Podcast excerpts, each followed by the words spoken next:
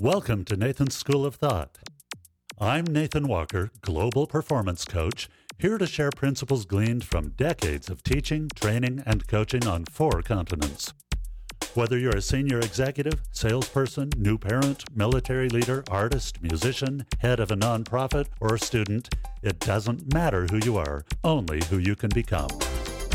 Join me each week to have your brain flipped upside down as we move together toward a happier, healthier, and much more productive life.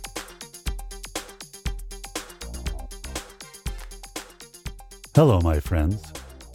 As I contemplated what to talk about this week, I thought maybe I would formulate this as a letter to my daughter or a conversation with her. One of my daughters has sacrificed for a great long time to have a particular experience as a missionary. This missionary experience took her far from home. She worked night and day to love and serve other people. But recently, a series of unforeseen events transpired to cut that experience short. And though the mission work was very difficult, leaving it feels heartbreaking to her. We commonly expect things to go the way we pictured they would, and when they don't, we think things aren't working out. There's a famous Chinese proverb that talks about this a little bit. An old man lived on the border and raised horses for a living. One day he lost one of his prized horses, and after hearing about it, all the neighbors and the townspeople came to comfort him, and he simply said, How do we know this isn't a good thing? And of course, they thought he was nuts. After a long time, the horse came back with a lot of other really beautiful horses, and the neighbors came over again and congratulated this old man on his good fortune. Look at all these horses. He's a rich man. And he said, How do we know this might not be a bad thing? And they thought he was nuts again. One day his son went out for a ride with the new horse and was violently bucked off and broke his leg. So the neighbors gathered round to express their condolences, and he said, How do we know this is not a good thing?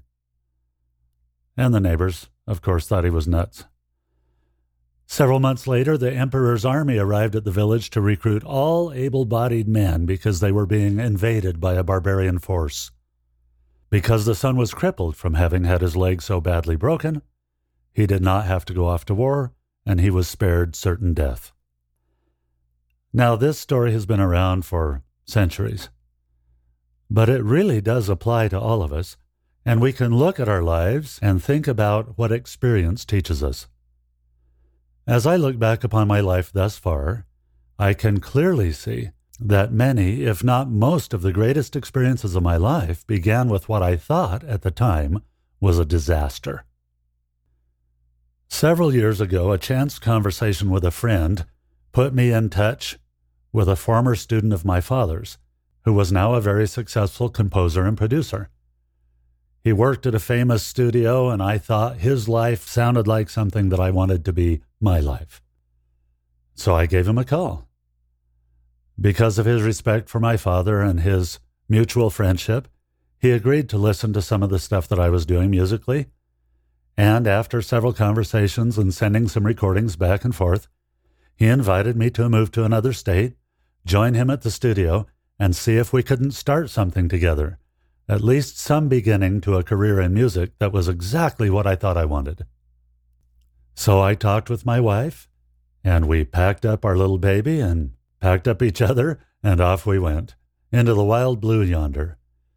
We moved several hours away from home to another state, and the very week we moved, my would be mentor left that position at that studio, became a freelance artist, and we never met. Incidentally, he went on to become quite famous and is a very respected and well known musician. I wondered for a long time about how I had missed that boat. We had prayed about our decision to move. We were sure it was the right thing to do. We were absolutely sure that this was the big break. This was my ship coming in. And so off we went. We found an apartment to stay in while we waited to connect with him and we waited for the checks to start rolling in when I started working with my new mentor. But since we never met, no checks rolled in. We soon ran out of money. We had friends with no food bringing us food. We had people trying to help us remodel the apartment we were in in lieu of rent because we couldn't pay the rent. We went to church hoping our local congregation could help and be friendly. But for whatever reason, not one soul ever even said hello. When Christmas rolled around, we only had $10 between us. And so our Christmas limit was that $10. Not long afterward, we were in dire straits. Somewhere in all this back and forth, I got a little bit desperate. I had applied to go to school at the local university, but they rejected me, saying I had too much music experience and not enough of everything else. Since I was applying to be a music major, that made no sense to me, but I asked if I could appeal it, and the guy said, Well, I'll appeal it for you. I was too young and naive at the time to know that that didn't mean anything. I went down to the local music store and put a little card on the bulletin board saying, If anybody needs a fill in drummer and singer, I can do it. Nothing. I went down to check it a week later, thinking maybe it had been removed from the board, and it hadn't. Just nobody was interested. I felt like a failure in that, too. Finally, one day I decided I should go ahead and remove that card from the board since it seemed to be doing no good. When I put my hand on the thumbtack to remove it, I had a feeling I should leave it one more day. So I did. I drove back to the house. That afternoon, I got a phone call from a band who had lost their drummer to a family emergency and they were trying to complete a U.S. and Canada tour. Would I be willing to learn all of their material in one afternoon and go on the road with them and complete the tour? I said yes. They came over to my place. We rehearsed for an afternoon, and a couple of days later, I was on the road, headed for who knows where, helping them finish out the tour. My young wife stayed home and played hostess to a sister and brother in law who were staying with us at the time and took care of our little baby. I called every night to make sure they were okay. During a little break in the tour, I was at home getting ready for church. I realized that our cloth diapers, which by now were more like cheesecloth than any other kind of real cloth, needed washed or we wouldn't make it through the day. And so I headed to the laundromat put the diapers in the washer, and came back to the house to finish getting ready for church. As soon as I was ready, I went down to the laundromat again to put them in the dryer, and finally a third time to get them out of the dryer so that we could get to church on time.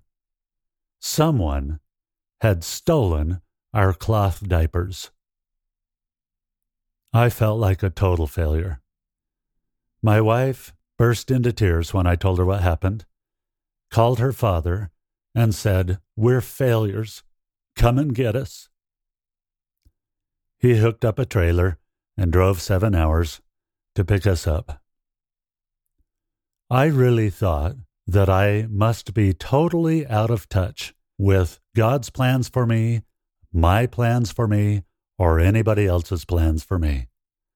I was absolutely convinced that I was a failure, that this was a bad thing, that somehow, despite everything we felt, we had made the wrong decision. After I finished out the tour with that band, I said a cordial goodbye to the band members and lost track of them for many years. Almost 20 years later, in a casual conversation with a friend, she mentioned where she had grown up. I asked if she knew my friend Harry. She said yes, she did. It was a very small town. I soon got a phone call from Harry a member of that band from so many years before. As we talked, he mentioned another friend, one I remembered well, and told me how Doug was doing. Soon I was not only talking with both of them, but they had formed a new band, and I joined it. We played together for a couple of years and had a lot of fun. During a conversation with Doug, he asked, Now, what are you teaching right now? I was teaching at a university at the time. I told him I was teaching digital audio and music technology. He said, You know, if you could teach that, and went on to describe some technical training that I might be adept at. I didn't even know what he was talking about. I had never even heard of it. A couple of months later, I was employed by what quickly became the largest company of its kind in the world. Within two years, I was believed to be the most prolific trainer on that topic in the world, something I had never heard about. But much more important than that, I had friends all over the world, dear close friends. We had deep conversations about life and love and families, about careers and hopes and dreams.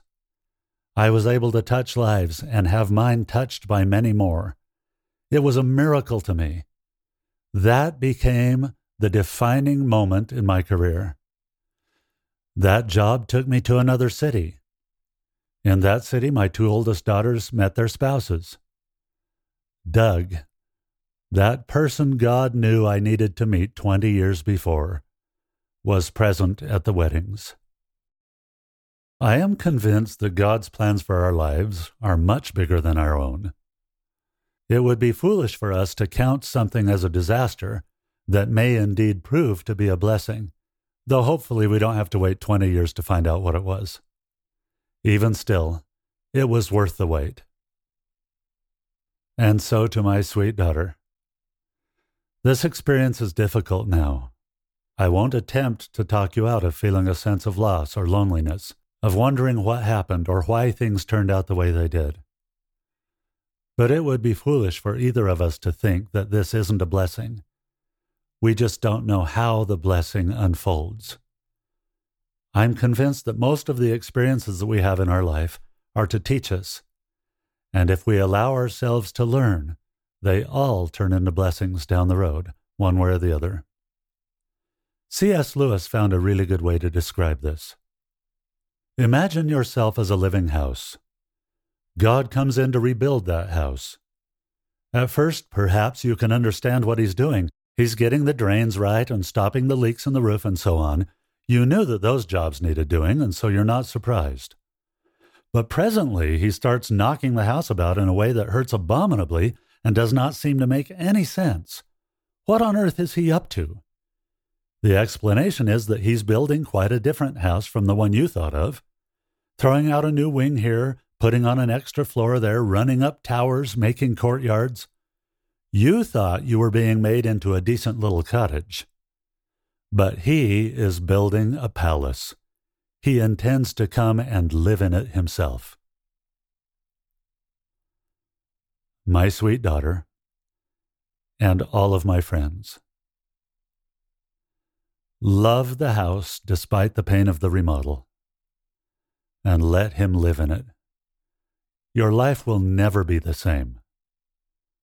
I'm grateful for the disasters that became triumph. I hope your life is filled with them. As always, I'd love to hear from you. Check the link in the description for a way to contact me and tell me what your thoughts are. If there are things you would like me to talk about on these podcasts, I'd love to know it. If you would like to set up some time to have a conversation with me about this or any other topic, just put it in the comments portion of the contact page and I'll get hold of you. We'll set up a time to talk together free of charge and figure out how I can help you best. We'll talk to you soon.